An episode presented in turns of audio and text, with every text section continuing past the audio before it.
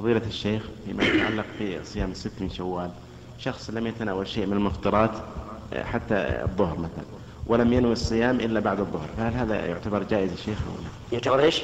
فهل هذا صحيح يعني الصيام هو يحسب له من شوال أم لا ماذا قال الرسول عليه الصلاه والسلام من صام رمضان ثم اتبعه ستة من شوال سته من شوال كذا وماذا قال انما الاعمال النيات. طيب طبق الآن هذا هذين الحديثين على رجل نوى الصيام عند الظهر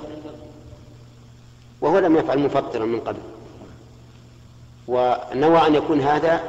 أول يوم من من الست يصوم بعده كم يوما خمس من خمسة أيام كم صام في الحقيقة بناء على حديثين خمس أيام ونص يعني طيب هل يصدق عليه أنه صام ستة أيام من شوال لا انتهى الجواب إذا هذا الصيام هذا اليوم الذي ن- نوى صيامه يكون نفلا مطلقا يؤجر عليه الإنسان إن شاء الله من حين نوى ويصوم بعده ستة أيام جزاك الله خير نعم